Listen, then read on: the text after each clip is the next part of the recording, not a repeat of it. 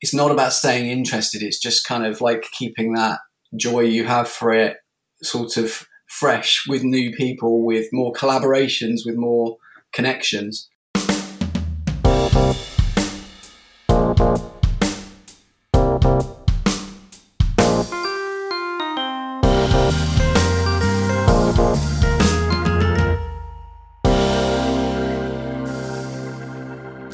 Hello, print friends, and welcome. I'm your host, Miranda Metcalf.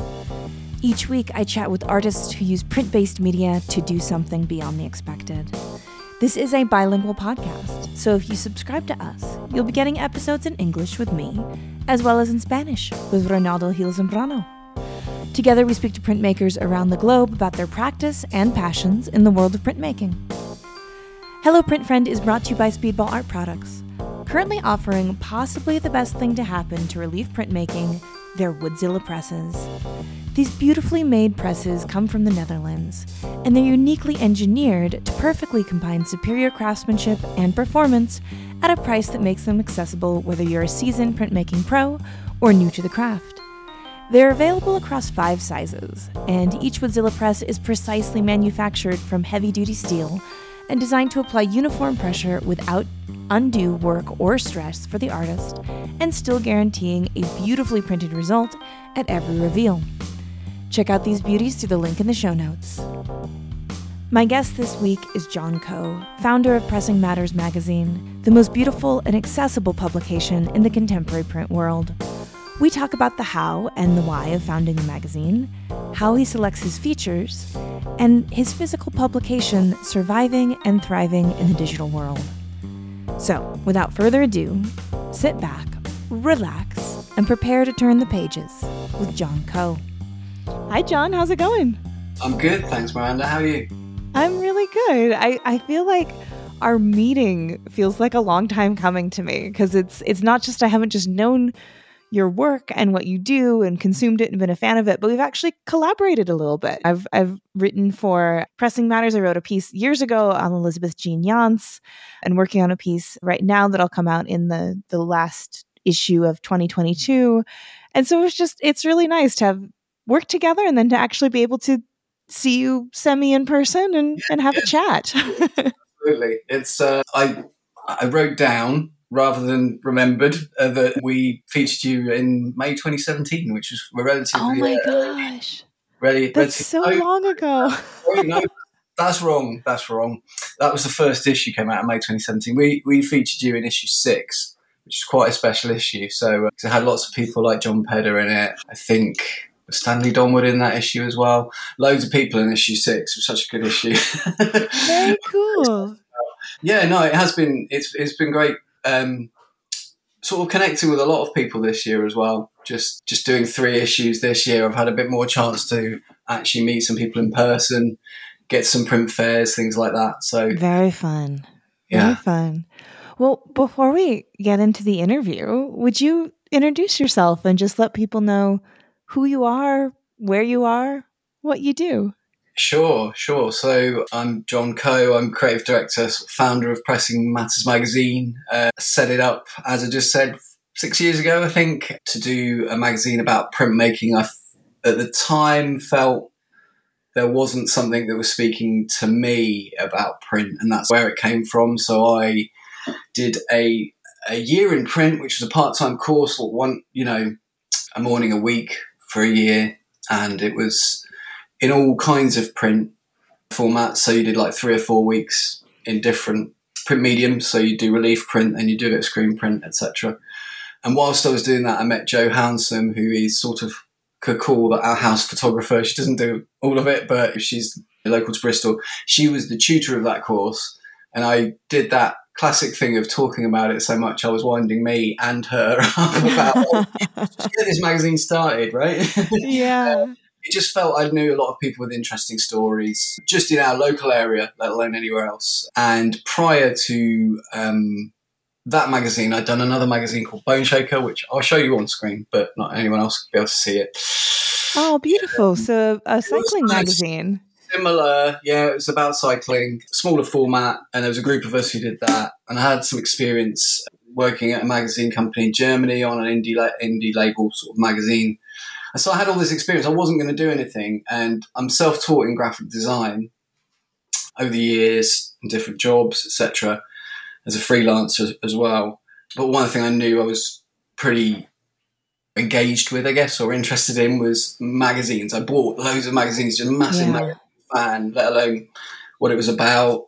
Uh, you know, at the time, I was quite a cyclist. A lot of my friends were into cycling as well. So, yeah, a group of us came together and, and, and did that magazine. And I, I wasn't going to do another magazine, but when I decided to do the printmaking course, I just, I sort of was like, well, the artwork is, you know, the, the sorry, the, the people's print artwork Mm-hmm.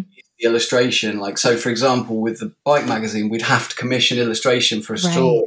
Whereas- Yeah. Magazine, it's it's the people's artwork, and most people I was speaking to had like friends who were photographers or someone who wanted to write something. So, literally, the second I mentioned it locally, people were like, oh, "I'll do, I'll do something. I want to see it." I did like a little PDF and had a few, had a few sort of. What do you reckon on this idea with a few people? But past that, I was pretty convinced because I'd done other magazines that I would just go for it, do issue one, you know, put my own money behind it, just get it done, get it over the line. It might be the same with the podcast or like other Mhm. projects you've done, but I think sometimes when you put your own um, self, your ideas, and your money behind something, and go like meet me, meet me halfway. it sometimes can come across better than crowdfunding things or like from the start having a different relationship. So it, it came out fairly fully formed and uh, seems like a long time ago now, six years, and I've got Yeah. a lot of a lot of design files between now and then. So yeah. I feel like when I first saw Pressing Matters in in 2017, I even, you know, kind of think of it, I can't even remember how I was introduced to it, but you know, I, I saw it and, and that idea of it being fully formed, I mean, that really speaks to me of my experience. yeah, So, you know, getting this magazine and it just feeling like it just filled this niche that was out there in the print community and the way in which the global print community has a shared narrative and communicates with one another. Because as, as we, we spoke to a little bit off air, there are other publications about printmaking, but a lot of them are quite academic. And, you know, it's, it's, that's a whole another side of the print world, which is, is important and doing its own good work. But something that just seems like a lush, vis- vi- like visually driven celebration with stories that don't need 30 footnotes. Like this can just be a good story about printmaking oh. without that sort of justification of, you know, making sure we're referencing all these people. And so it just it really I instantly mm. connected with it and it it I come across it about the same time I was thinking about starting the podcast and I felt like it had a similar energy to it. And so that was really cool to see. This idea that printmaking stories are interesting in and of themselves and there'll be people who want to respond to them Yeah. and and if we create something that is accessible people will come if you build it they will come Yeah, yeah, yeah, I think we always said with Bone Shakers magazines, if there was any sort of vague tagline, it was like a sideways look at cycling. It was like not about the lycra and the kit. It was about the human Mhm.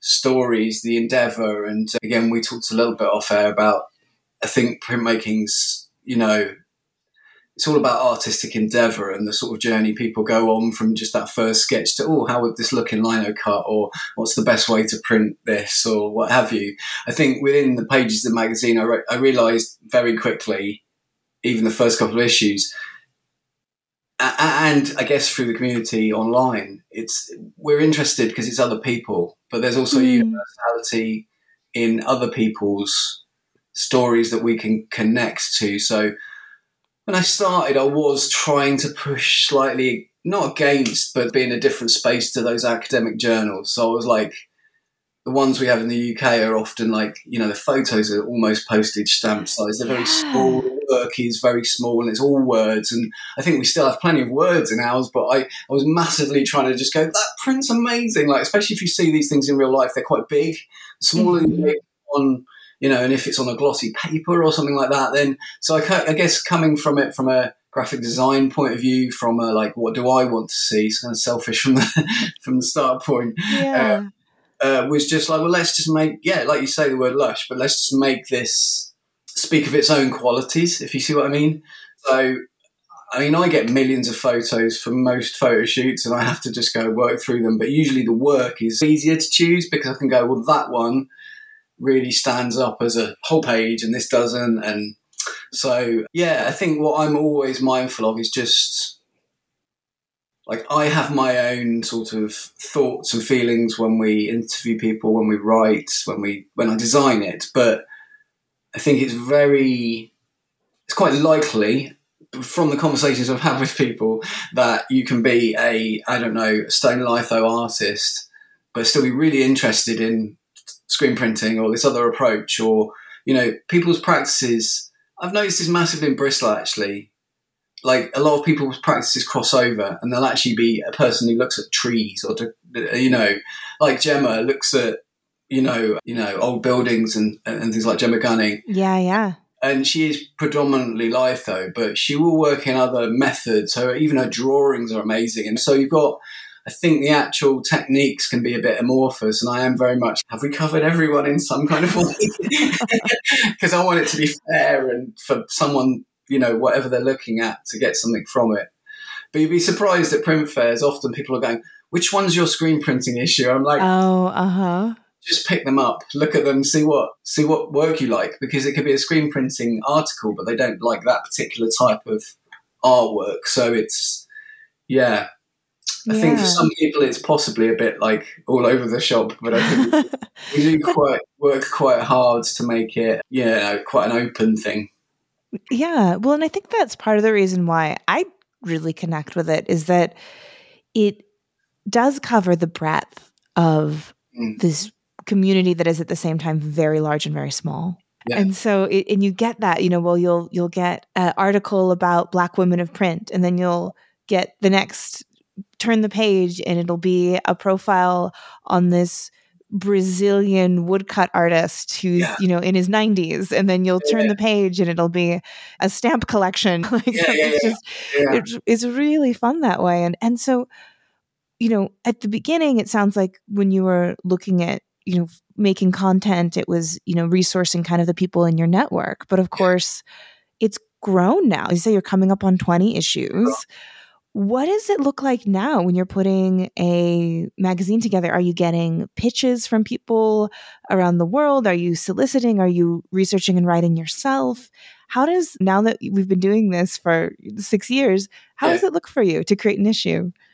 Well, the last two or three issues have been maybe slightly different to the ones before because I, I had some treatment for my health earlier in the year. And so they've been, it's not getting them out by hook or by crook, but we we have always got plenty of content. We've always got plenty of people we're speaking to, and sometimes stories can overlap. So we start one, but it doesn't manage to finish in time for a print deadline, or you know, once someone's on a residency and they won't have time to do part of it, and it'll be a better story later. So I think the more recent ones building up to issue twenty have been. Um, almost had their own momentum like there's been people who wanted to feature it all felt well for us. And uh, but one, the only one thing I would say, in my own personal opinion, is you know sometimes the magazine can be quite profile heavy. So even though we do hmm. different profiles, they can be different sort of artists. It can be sort of like here's someone else in the studio, here's someone. Uh-huh. Um, and the one thing I am doing, looking at issue twenty.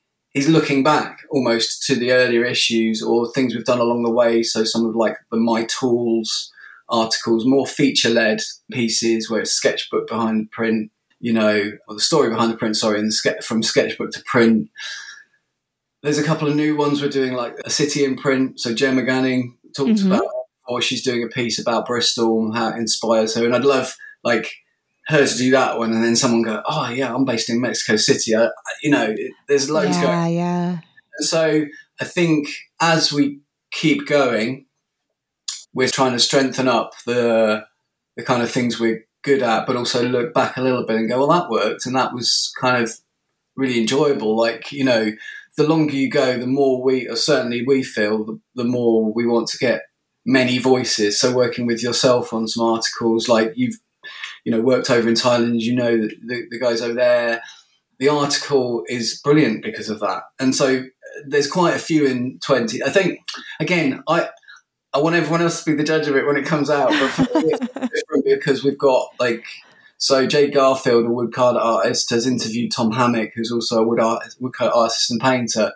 Their conversation is really interesting because it's mm. exactly that, and they touch on sort of sort of nuances that I wouldn't necessarily get to because I'm busy making a magazine. So I think you know, if I was to summarize all of that rambling, uh, it, it's trying to learn from all the good stuff over the years, but also try and incorporate as much of the community that's saying, "Hey, I'm here. I've got a story," and actually, mm-hmm. yeah, reaching out to them, say, "Yeah, well, you know." Like you say, I wouldn't call it a pitch. You get different, like with yourself. Like you've you've come to us and said, "Well, there's several things going on I'm interested, but actually, you know, this is something I could see in the pages of the magazine, and that's quite different to an artist emailing us saying, "Here's my artwork. Can you feature right. it?" That's correct. So we we we, we sort of get both. Yeah, and I quite like that. But I think certainly in each issue, I'm mindful that we get sent a lot. For example, we get sent a lot more relief artwork. Of course, yeah, I can see that And we would Intaglio or even Riso, other things that I think it's quite key to sort of keep in there because they are part of this world. So, yeah, for example, this issue is, I would say, half kind of lots of people's voices, different approaches, and then half profiles. But even within the profiles, the actual artists are quite varied again. I, I mean, for me, it's like you know, and I'm also playing with other things. Uh, you know, I may end up with another photographic cover, but I am playing around with an illustrated cover this time. You know, so it's you know, it's it's. I want to obviously the longer I go on, I'm sure it's the same with podcast or any projects that anyone does over a longer period of time. It's not about staying interested. It's just kind of like keeping that joy you have for it sort of fresh with new people, with more collaborations, with more connections. Totally. And and for me with the podcast part of it too is about keeping myself challenged in some way because you don't ever want to at least I don't ever want to get to the point where I'm like, I have this down. I know how this works. I do yeah. this interview, then it looks like this, then it looks like this, then it's the finished product. And and that that sort of like stay hungry you know, mentality disappears yeah, a bit. And so, yeah, you need to, especially when like you said, was multi-year. Like the podcast was 2018, Pressing Matters 2017. So they're you know sort of reaching a, a, similar age, and where it could start to feel comfortable if you don't but you need to like not let it feel comfortable. That's how I feel anyway. Yeah. I keep, I keep mistakenly saying 20 years instead of 20 issues, which is completely, is that, so, is that saying something about it? No. I mean, it, it's felt so long. Yeah. it, it's really exciting. You know, it's really exciting that it was popular, fairly popular from the start. You know, we reprinted issue one, we did a thousand, we had to print another thousand quite quickly. And so, I mean, you're going back to what you were saying, uh, small and big thing. I sort of jokingly call it a global niche, but I think that is what it is. Like a lot of people who aren't, oh yeah, yeah, sort of going, you can make a living off of this, and I'm like, yeah, kinda, yeah, yeah. It's it's because I'm not trying to do it like millions of things, and we haven't got millions of employees. It's a very small scale business. I work with my wife on the sort of more logistics side of things. Work with a writer, some regular photographers, but it's me, making like it, like. Yeah podcast is you know, this huge side of the business that is me. And so, yeah, the way it looks, I suppose, for this issue is, and certainly I work quite closely with Vinca on when we choose what, what what's in it and how we approach things. Who Vinca Power is our brilliant writer, and we again, I think we're both interested in journalism and magazines and storytelling. End of, you know, that's just the design is really important. Yeah. I am a designer, but there's a side to just telling people stories. And she's brilliant at bringing through those sort of red threads and sort of tying it all together.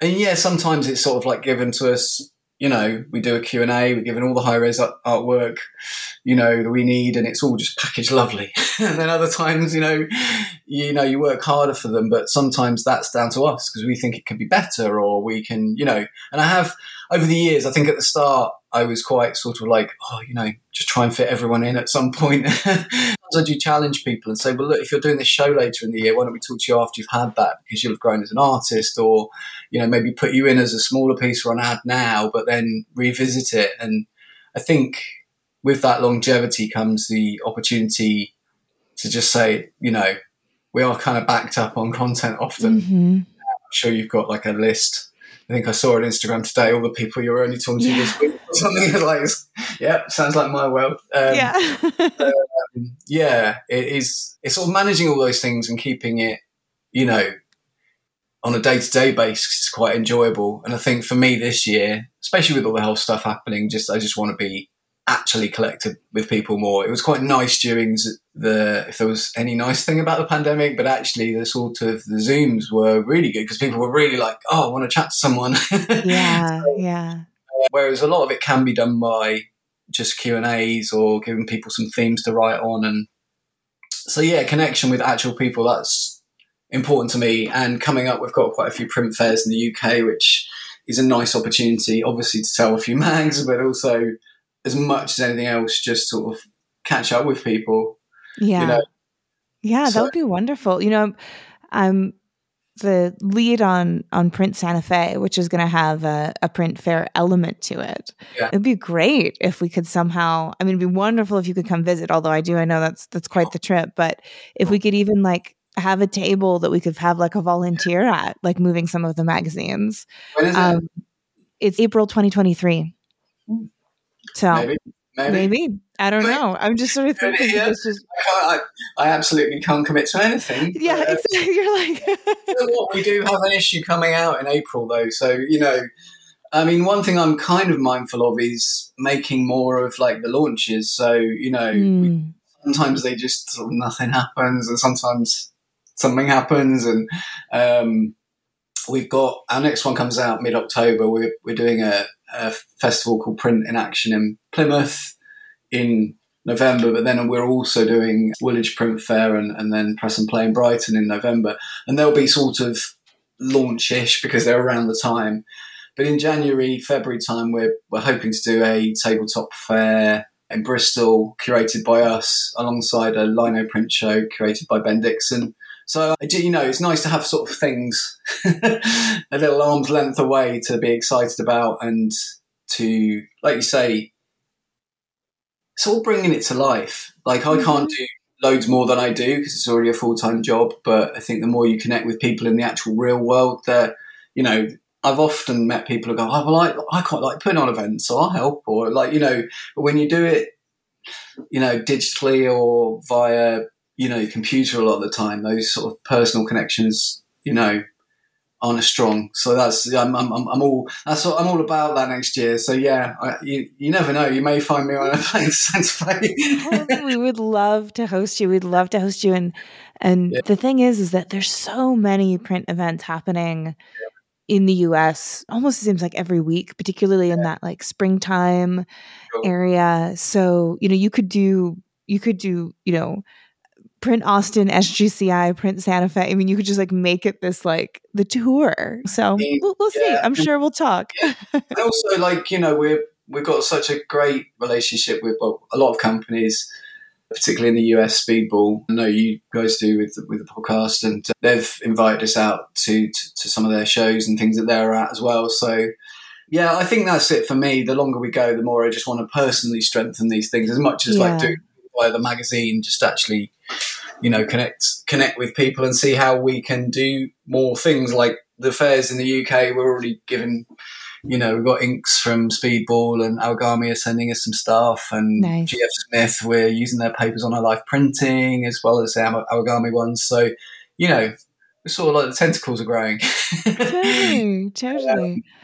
I'm yeah. curious about the, you know, sort of like the publishing industry and in in sort of a broad term, you know, in the sense that it of course has massively changed mm. with the internet. You know, that there there were, I think, at one point, you know, countless niche interest niche trade magazines, you know, like Chess Weekly and you know Embroiderers Anonymous or whatever it is, right?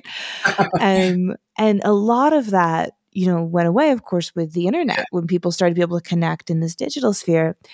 And so, when you go about, you know, taking on a publication, you know, whether it's the cycling magazine, you know, or of course the, the printmaking magazine now, what is it that you think kind of m- makes it viable? Like makes pressing matters something that people are like oh this is something that i'm not getting from the internet. This is something that it makes it a viable publication because it's adding something that the internet experience doesn't have yeah i mean one one short answer would be that it's it's a physical object and it's mm-hmm. static so it's not moving in front of you and you're not making that sort of swipe action that makes a lot of content just go by in a very sort of primal image based way. Mm-hmm. And we, mm-hmm. you know, we probably need a bit of that sometimes too. But yeah, I mean, I guess magazines, as much as sort of books or art, you know, coffee table art books, they're sort of,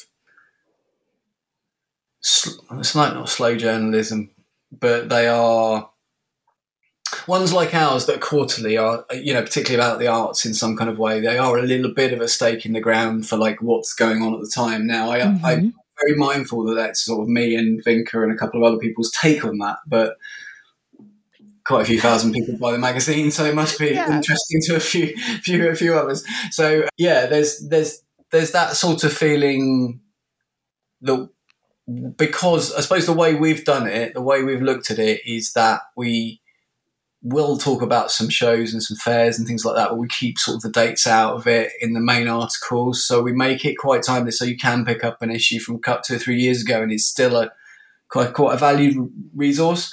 I mean, when I started it, I didn't think of it as like a teaching tool, but the amount of people who run little workshops or even big workshops and say, "Oh yeah, we get it in, we get it in for our students," and they love mm. it because they can just you know palm through and go, "Oh yeah, no, it's a bit like that the thing I'm trying to do," or you know, so I think differently to say the cycling magazine. When we came out, there weren't that many indie cycling magazines. By the time it was finishing up, like Rapha, the bike company, various other people had made their versions of it, and so it was quite yeah. saturated. And I, you know, dare say something will be equally as good looking as press, pressing matters at some point and have things to say and and, and occupy that world too. But trying not to ramble this answer, but I suppose my the, the way I feel about it is that, like, so financially, it's it's doable because it's mainly me doing it, right? Mm-hmm. So when we were doing the bike magazine, like there were three, four, five people at a certain time, and we were all trying to get some kind of part time wage from it, and it just becomes slightly bloated. As far as not, you know, it was great working with all those people, but it was like quite hard to do. And I think with with what I do, it's it's about getting this balance of like how much value there is in the thing that, like you say, isn't on the internet, just passing by, it's captured somehow, but that then in three or four months' time, a new one will come that isn't vastly different. There's a mm-hmm. familiarity there, but that that there's some other artists, and you know that there's a slightly different take on a technique or what have you. I will say though, the inter whether this is part of your question, I, I, can't remember, but I will say particularly Instagram and the internet has been very good. Yeah, it still is good now, but particularly at the start, like there was already a community. Now, some people say, "Oh, yeah, it brought together the community." The magazine did, and the you know the Instagram account things like. Well, maybe maybe it has, but I think it was there already. It was just mm-hmm. sort of a glue that the magazine because we're sort of, and we were with the Bike Mag, fairly open doors. Like, yeah, you, you, know, you could be in this. We've just, you know, we've got to have a conversation with you, particularly with these Instagram led print challenges and things like that. I, I, you know, I want people to feel part of it. Yeah. I think that is quite unique to our magazine. And a lot of magazines are full of ads, and a lot of magazines are are financially driven. Um, mm and I have worked at a couple of places like that, and I've bought magazines like that, and I, I, think it all adds up to what I, you know, what I like and want to do is coming back to what we were saying before, just tell tell sort of people's creative stories and get other people fired up by them. yeah. Um, yeah, and I, I love what you're saying about that accessibility and that kind of open door feeling. And I, I didn't yeah. realize, but that's definitely part of what I connect with is that it's equally thrilling for me to pick up an issue or to, you know when the issues arrive in the mail is essentially how it happens you know when i open the the the the, the mailbox and i'm like oh there it is you know there's that just that kind of thrill of getting something in the mail and then you know i think also the delayed gratification which we don't yes. have yeah. you know in any other like aspect of our life anymore but like you have to like wait for the issue to come and then when it comes like it is this it's this build up in this exciting moment and i get equally excited learning about someone new as yeah. seeing a friend in it like oh there's Jakub yeah. there's Woonjin you know there's Latoya like it's like it's so exciting to see your friend, your print friend yeah, in print, you know? Yeah. And it's quite, you know, I mean, don't forget that, you know, the invention of the Heidelberg press was massive for communication of media. You know, print has been really important to getting stories out there for a very long time.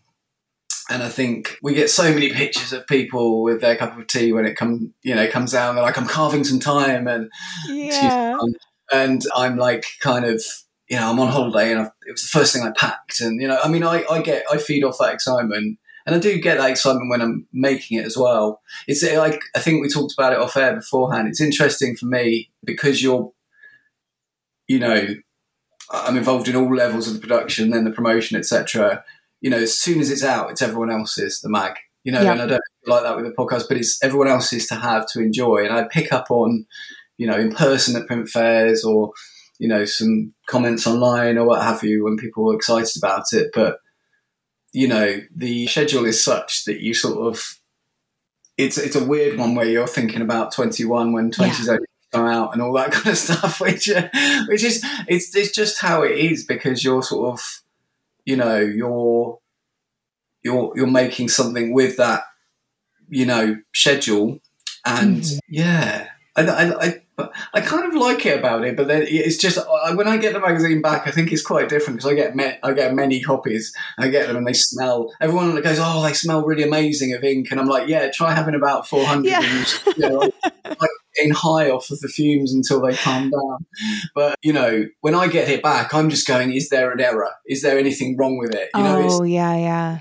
It's kind mm-hmm. of that's just like any project you would work on as a creative person you're sort of quite critical of it, you know? And there's something in most issues, and I could yeah. probably list them, but you have to, it, you know, you also have to be a bit zen about it and go, well, like, you know, it's pretty good though. It's still yeah. good. There's a lot of good stuff in there, and uh, you know, usually it's only like tiny little typographic things, what have you. But uh, yeah, you know, we try try our hardest to check everything over and over again, and make sure there's no printer errors, and you know but it is that that that that's the you know some people just don't do print they just do pdf magazines and things like that and i, I get a few i get a really great one called contemporary collage magazine but the pdfs sit on my desktop until i've got yeah. time and then i want and I screen so much. I'm like, do I want to sit there and read this? Do I print it out? Like it's like yeah. You know. I I can't connect with with reading online like that. Like it's yeah. just in it, you know maybe it's maybe it's being an 80s baby you know, and so yeah. like just not growing up with digital reading at all, but yeah. you know, there's there's something that feels because we do it so rarely now, you mm. know, connecting with magazines in this mm. way. Oh, most people do anyway. There's something that feels so like a little ritualistic kind of treat about yes. reading a magazine is yeah. we're like i am yeah. i'm not in front of a screen i've like yeah. set this time aside and you say you know you have your cup of tea or coffee and you're sitting there and you're like you're like i'm gonna just have an experience that has this sort of special feeling and then also kind of this there's something about the the the set aside time and the time limited experience you know where I'm experiencing Instagram several times a day, almost like yeah. unconsciously. I'm like, oh, there's a moment of boredom in the grocery store. Like I'm and now I'm consuming art. But you know yeah, but yeah, with the with the magazine, it's it's this little yeah, it's like a ritual, and it's it feels really good. Yeah, I, I mean, I do the same thing. I I recently spotted a new magazine, which I think was PDF and it's become print, called Adventure, which is about camper vans. I've got a camper van. And oh, yeah, nice. Maybe, maybe because we haven't been away in it so much this year, I'm a bit like, oh, I want to go away. But the thing is, in that world, you can get really sucked into sort of conversion videos and like how you could use solar better and like quite geeky. Yeah. Uh, or you get people who are just like living the absolute dream life, you know, very Instagram ready and this this magazine's actually like so I did swaps, I swapped a couple of my my mags with his, and and I did exactly that. I put the kettle on, I sat down, I went right, but no one bothered me for a bit. Yeah, I had that same kind of moment, and it, obviously I don't necessarily have it with my own one because I'm I'm making sure it's all right and good, and uh, but yeah. You know with a lot of other magazines, I'm like you know and I guess for me as well, it's slightly homework based. It's like more mm-hmm. I read mm-hmm. other magazines and more like, oh, I like what they did there. They were sort of quite geeky and talked quite technically there, but they did it in a a non like mission statement boring way, you know, in a kind of quite uh, useful way. Like, and I mean, I think that's the other thing with the magazines I particularly like. Like, you know, this I get recently got one called Crafts magazine, which I hadn't had before. But Huck magazine's always been a big one for me, which is all like street and skate culture.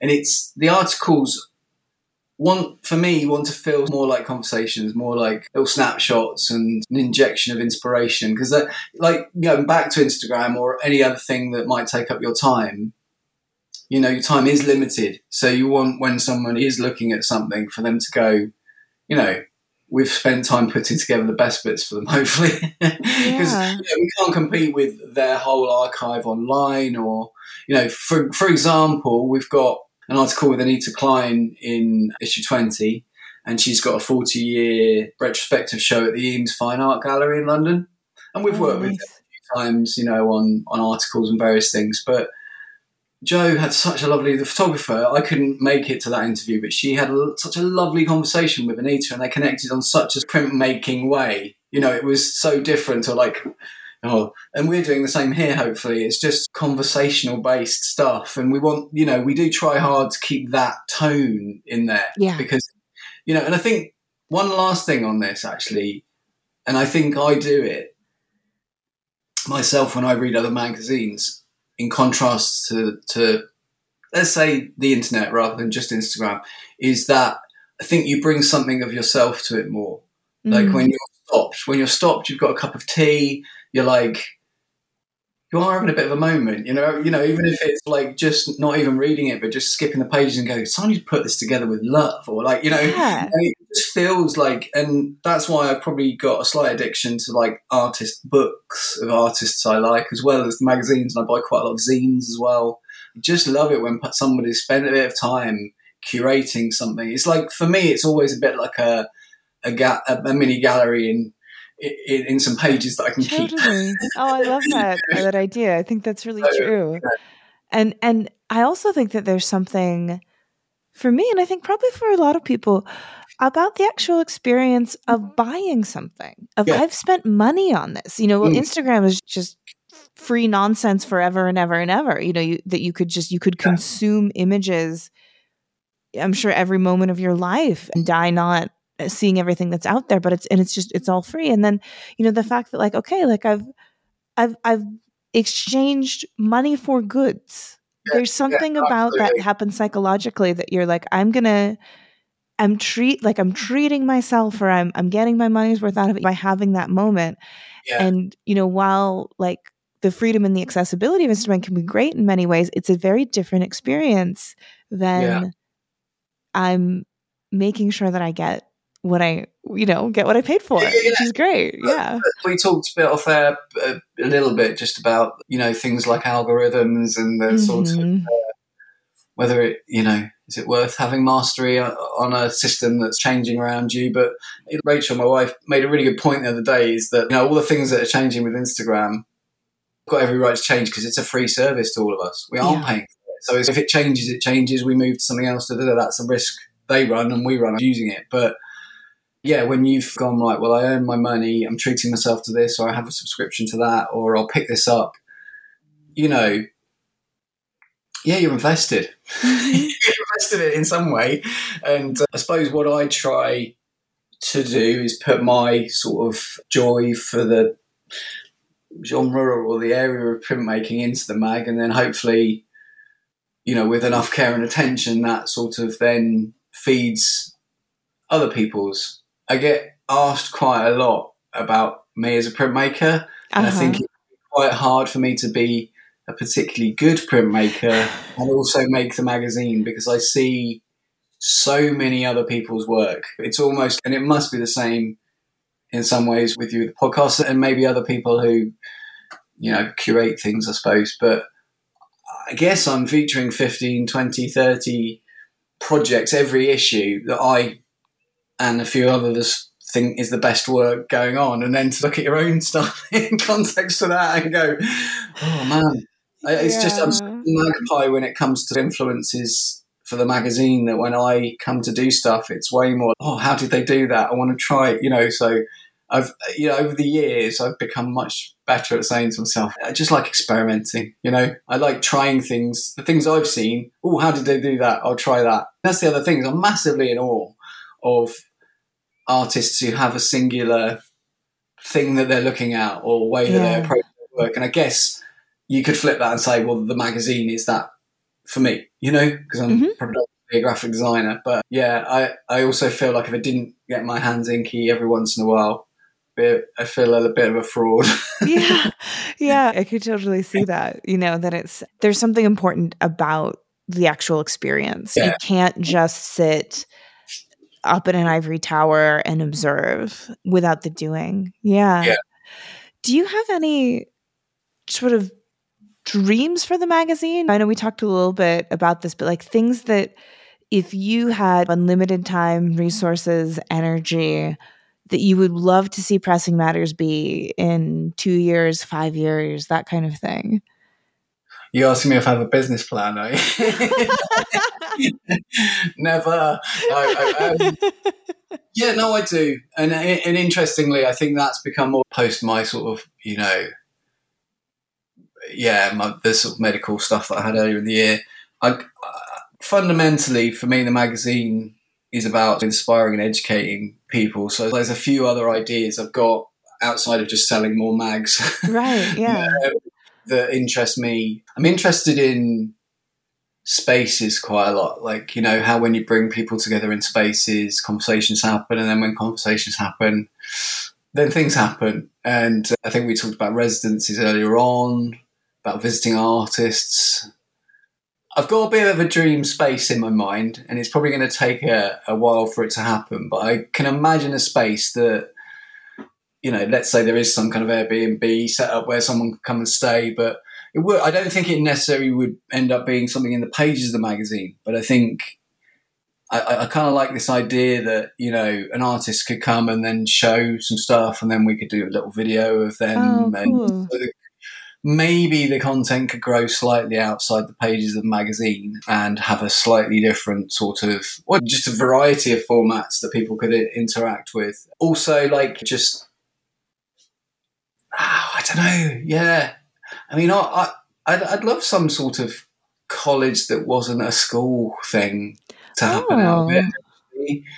Like a lot of the people I know teach print, you know, and it'd be great to bring all of that together in some kind of way where people could be quite experimental. I think if we could facilitate just more and more people to, to print more and more, to explore their ideas more and more. My friend Carl Middleton and I have, yeah, working on some ideas at the moment, and one of them's using sort of Lego with letterpress, you know, sort of flat Lego, oh, nice, modular things, and um, it's just so good. You don't have to be able to draw. You can just put the blocks together. And if somebody says, "Oh, just do a face, do a self portrait out of Lego," you can. You know, you can just just play. It's just play, and then you put ink on it, and you get a print.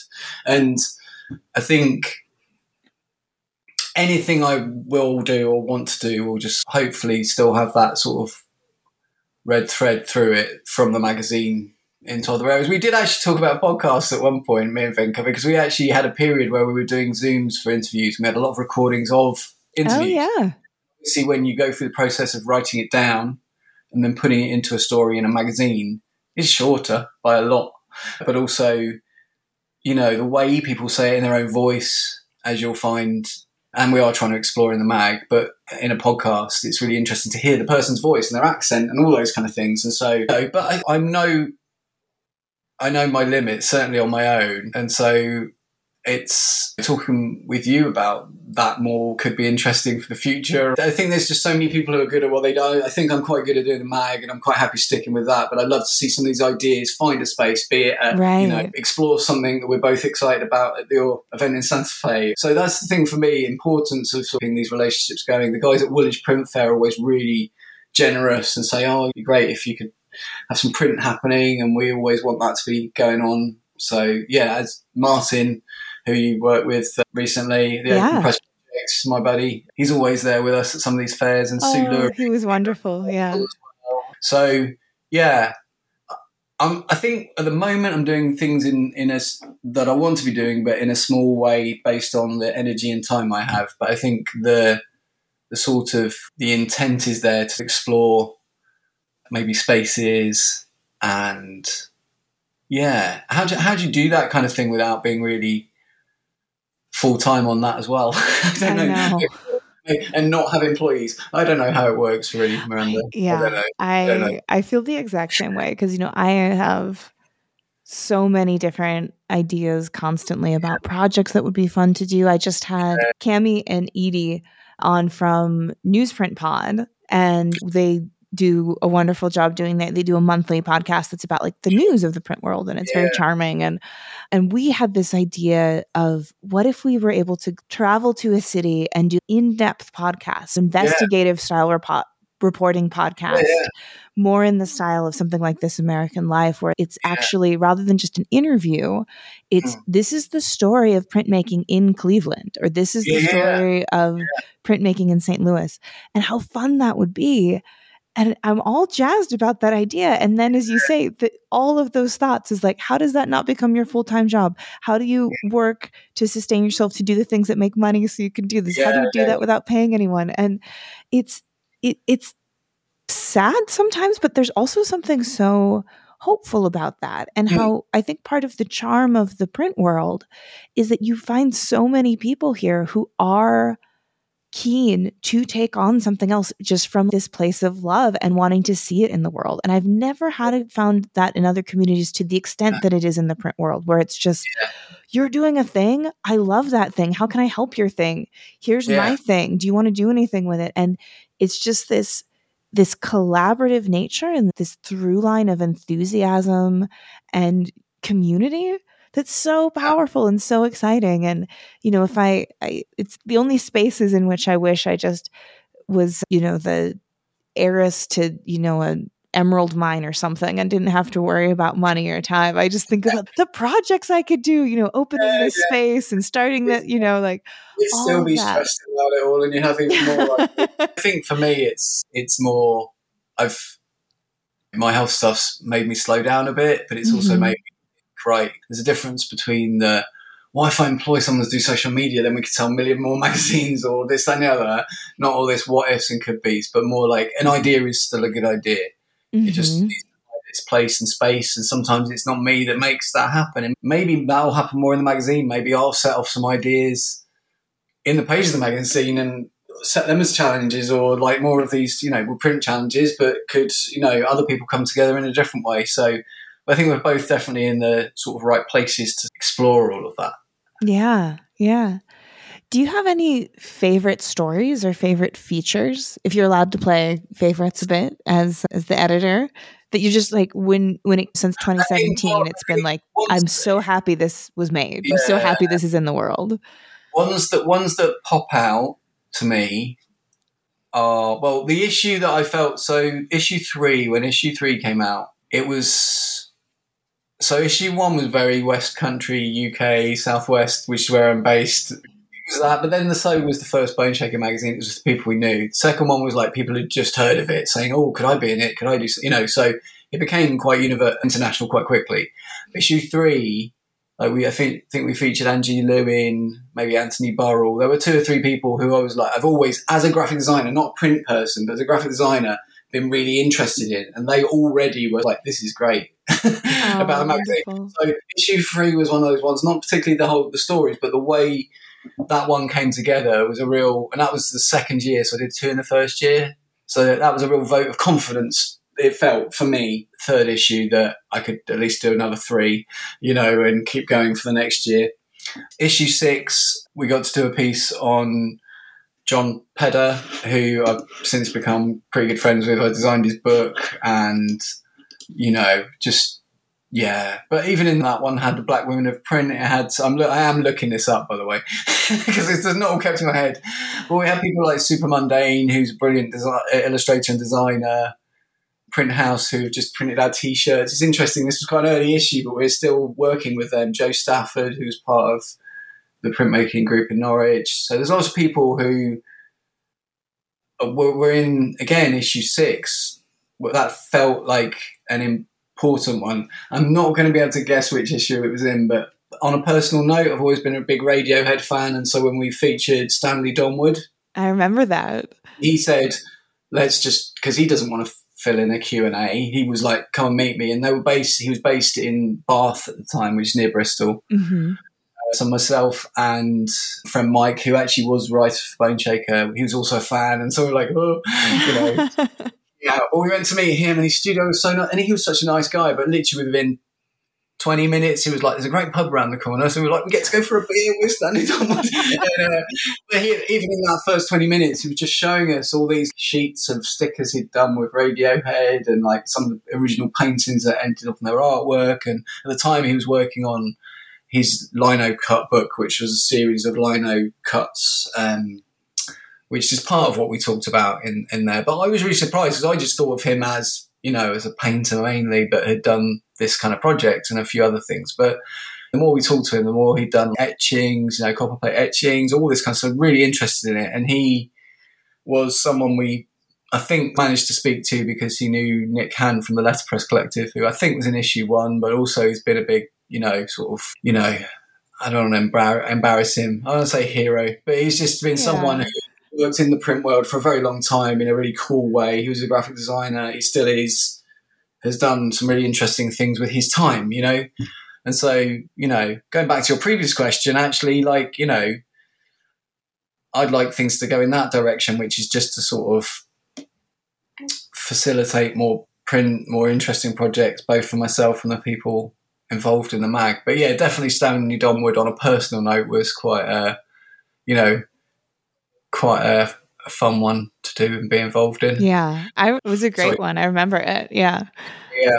Oh, wonderful. And I mean, I will say, I don't know when this will come out, whether it's before the next issue or not, but I'm excited to be talking to Kate Gibb, who back in the day did lots of artwork for the Chemical Brothers, but now she's just doing all kinds of stuff with, you know, clothing, with, you know, she does a lot of stuff with the Jealous Gallery in London. And her work's just fantastic, very very much what I'm interested in at the moment personally, how you bring collage and the sort of, you know, the errors that naturally come in printmaking or in sort of art making, how you can keep them special, particularly in something like screen printing, which, you know, once you set it up, you can just do the same thing. How do you keep that interesting every edition? Is it moving it slightly? Is it making the colors jar? Is it, um, and so it, it's quite exciting to be talking to her for this new issue as well.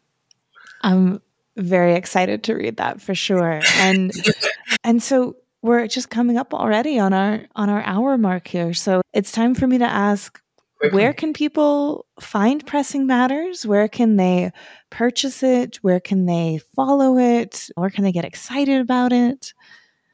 I would say that probably Instagram is it's not.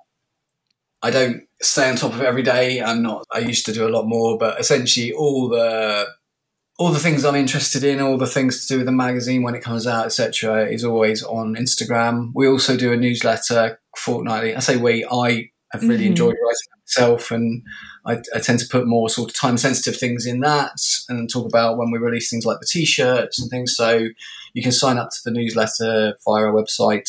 And yeah, you can subscribe or just buy a single copy from our website. as well. We have quite a lot of copies in different stockists, but they're in lots of different countries, so it really depends yeah, where it's you live. easiest to go to the website.